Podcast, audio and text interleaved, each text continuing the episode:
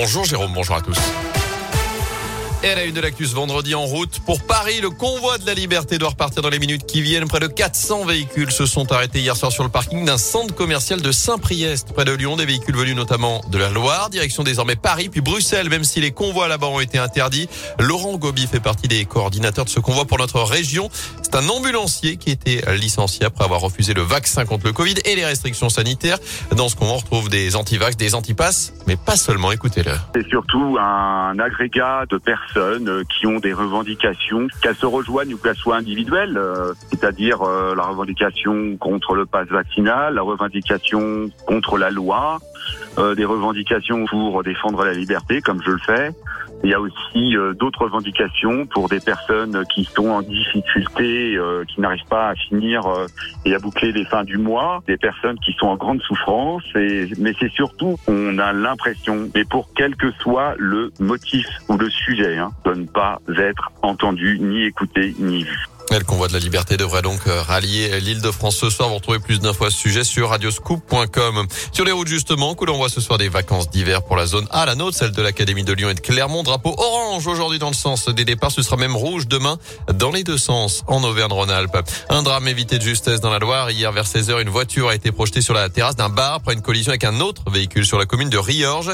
Elle a terminé sur le toit à 3 mètres seulement d'une table occupée par deux clients selon le progrès. Le conducteur de 20 ans a été transporté à l'hôpital mais ses jours ne sont pas en danger. À retenir également ce chiffre 18, c'est le nombre de témoignages recueillis dans le diocèse de Saint-Étienne après la mise en place d'un collectif de victimes de Louis Ribe, ce prêtre qui aurait euh, agressé sexuellement des dizaines d'enfants, une cinquantaine au total dans les années 70 80. Une réunion publique se tient demain matin du côté de Sainte-Catherine dans les monts du Lyonnais. Une autre avait eu lieu le mois dernier euh, du côté de Gramont où le père Ribe était originaire. Notez que les œuvres de cet artiste, euh, identifié comme appartenant aux différents diocèses, ont été déposées. Une seule monumentale n'ayant pu encore être déposée et provisoirement recouverte. En sport, le double champion du monde Julien Alaphilippe, le TGV de Clermont Rémi Cavagna, mais aussi le Colombien Nero Quintana. Ils seront tous là du 5 au 12 juin prochain sur les routes du Critérium du Dauphiné. Le parcours a été officialisé hier. On vous l'avait présenté dès mercredi sur Radio Scoop. Écoutez, le président de la région, Laurent Vauquier. C'est vraiment euh, le championnat de la montagne. C'est tout ce qu'on aime.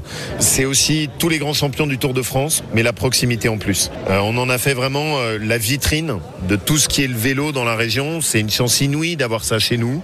On va sillonner un peu partout. Hein. On sera euh, dans les plus hauts sommets des Alpes. Euh, on va être sur le plateau de Solaison. Ensuite, on va se promener tout autour euh, de notre vallée du Rhône.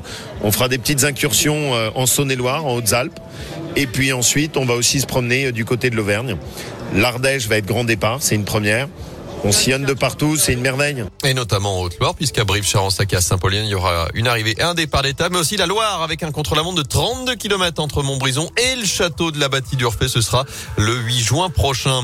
Le coup d'envoi ce soir de la 24e journée de Ligue 1 PSG Rennes, c'est à 21h. Je rappelle que les Verts se déplaceront à Clermont dimanche à partir de 15h. Du basket à suivre avant cela avec le déplacement de la Chorale de Rouen au Portel. 20e journée de proie ce soir à partir de 20h.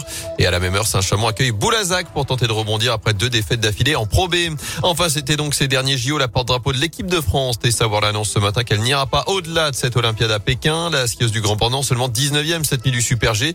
Elle aura une dernière chance de médaille en fin de semaine prochaine avec l'épreuve par équipe. Notez la 28e place cette nuit de la Stéphanoise Stéphanie Gauthier. Toujours pas de 7e médaille, pour l'équipe de France dans ces JO. Il y aura du ski de fond. Ça débute dans les minutes qui viennent. Trois Français engagés sur le 15 km individuel et du biathlon aussi ce matin. Quatre Françaises en lice dès 10 heures sur le sprint. 7,5 km. Yeah.